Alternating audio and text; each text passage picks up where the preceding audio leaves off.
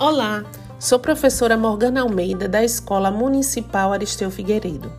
Para que o direito à educação das pessoas com deficiência seja efetivado, é necessário adotar medidas de apoio à inclusão escolar e assegurar as condições de acessibilidade pedagógica nos ambientes e nas comunicações e informações.